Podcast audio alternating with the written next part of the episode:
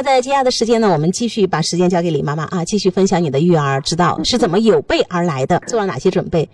然后呢，我知道这个事情就是育儿的路这么难，还要我一个人的力量可能还是不够的，我还要请出他在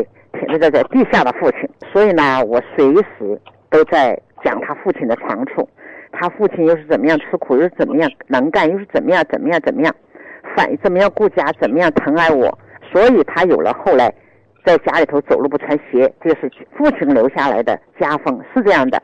他父亲呢也特别跟我感情特别好，早上6点钟起床，就在家里头打扫得干干净净，然后呢就不穿鞋。我就问他，你为什么不穿鞋？他说不穿，不要把你给吵着了，就是这样的，就是特别疼爱我。所以我就用这些他爸爸疼爱他，比如说在他出生的时候，这医生就问要产妇还是要这个孩子，当时他爸爸就战战兢兢的说要大人。当时我就坚决的说要孩子，我说我当时就骂你爸，在我们家里头是我说了算，就必须要孩子。我说我和你夫妻一场，如果说这个孩子保不住的话，我们夫妻感情肯定终结，我必须要你要孩子，而且呢要相信科学，产妇死在医院里的概率太低了，签字你不签我签。我说你爸签字那一刻啊，眼泪也在流啊，到底要孩子还是要老婆，真的很难，千真万确的故事。还有他爸死了以后不明目啊，我真的是跪在他爸爸面前，我就说你放心，我一定会尽我的全力把你儿子培养成人，眼角就是渗血了，这是真实的故事。我说我拖着他的重负，既然他把你这么沉重的交给了我，他也不会轻松。我说你看你一路走过来，你没有生过病，对不对？然后呢一路上遇到这么多好教练好老师等等，都是你父亲的英明毕父。对，然后呢你爸爸的能力又是多强，要是战争元代的话一定是个将军。就跟他说这些，实际上呢也拔高了我的爱人。其实人就是人嘛，有时候他就说，妈，我咋从来没听说你说过我爸的坏话呢？我就跟他说，你爸是人不是神，人身上的有的缺点他都有，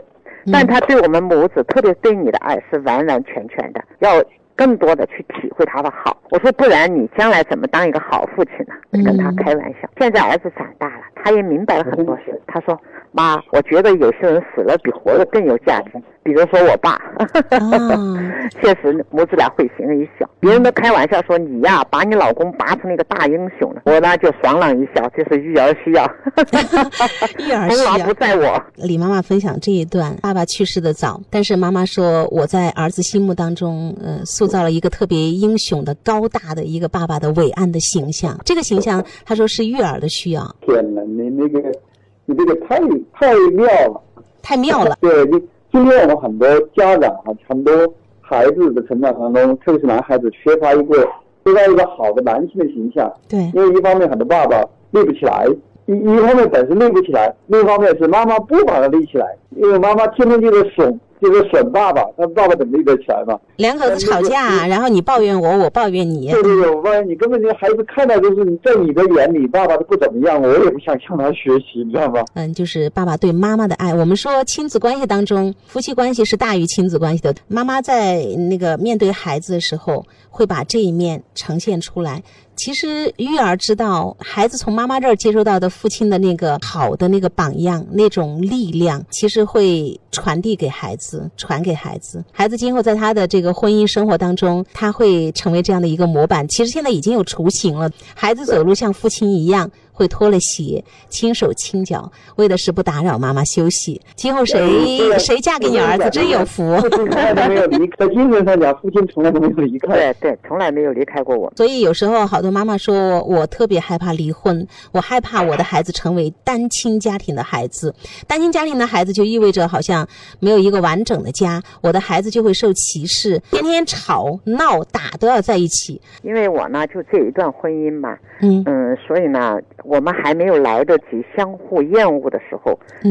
他就走了。所以呢，留在我心目中的形象，他特别的好，特别的爱我。在我儿子3、4岁的时候，他就跟我说：“妈，你给我找个新爸爸嘛，我们幼儿园的孩子都有爸爸。”当时我就说：“儿子，你爸走是天灾。”不是他不管我们，就说他给妈妈最完美的爱情，后来又给我留下一个这么好的儿子，所以妈妈再找爸爸的事啊，就自己考虑顺天意了。我儿子说，妈，不管你找个什么样的人，我都会跟他搞好关系，我不会为难我的妈妈。当时我就搂着我儿子说，我说儿子你怎么会这么说了，我说你爸爸跟我感情这么好，你这么听话，我妈妈给你慎重的承诺，这个世界上没有任何力量能把我们母子俩分开。他说我不喜欢我的话，我回去跟奶奶过，他叫我妈妈叫奶奶，我最不可能的。所以说就是让他尽量的感觉到这种妈妈的家是他最温暖的地方，永远不可能因为任何这种被歧视呀、被排挤呀，他担心啊没有，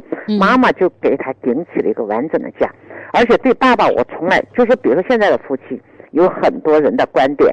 就是比较激进的，但是呢，这个可能跟他的年龄有关系，比如说给孩子吃错了一次药呀，比有些事情，当然这样做是肯定不对的，但是这个事情是不是交流了以后还要发生呢？如果是在我看来，交流了以后就不发生了，就不算啥坏事。每个都有失误，都有犯错误的时候。还有关于这个出轨的问题，如果说不能容忍，咱们心平气和解决就行了，目的是为了不伤害孩子。但是跟孩子不要去说对方的坏话，我认为是我来处理这事哈，那就让他知道，我和你妈或者爸爸感情走到了尽头，我们要分手了，但是我们会履行好我们做父母的责任，会同样去爱你。我和你爸或者和你妈感情上合不来，性格有问题，说不定我将来离了婚以后我们会找到更好的幸福，但是不管怎么样你是我们最爱的孩子。我觉得只能跟孩子去这么说，特别是母亲，不管是就是自己要离婚的，还是对方有问题的，所有的问题都不能在孩子面前说。我们说孩子会因为父母离婚或者是不离婚会不会受到伤害，他是不是心智就不健全，人格就不健全了，其实没有这么吓人，没有必然的联系，对吧？ 对，没有必然联系。你的认知就特别正，你知道吗？所以孩子出去的时候他不会觉得爸爸妈妈离婚是一件耻辱的事情，没有呀。对，因为你说的是你看爸爸妈妈因为相爱我们在一起，后来我们发现我们不再相爱了，对吧？我们就分开了，就是人分手也是一种爱呀、啊。对呀、啊，分手也是一种爱，其实就是相互成全对方，对吧？对啊、所以你看孩子他就不会有那种自卑，别人一说哦你没有爸爸你没有妈妈了，孩子就觉得非常的悲伤，受到打击了，然后就抑郁了。其实永远都跟家长的认知有关，肯定。大家一定要真的是不要觉得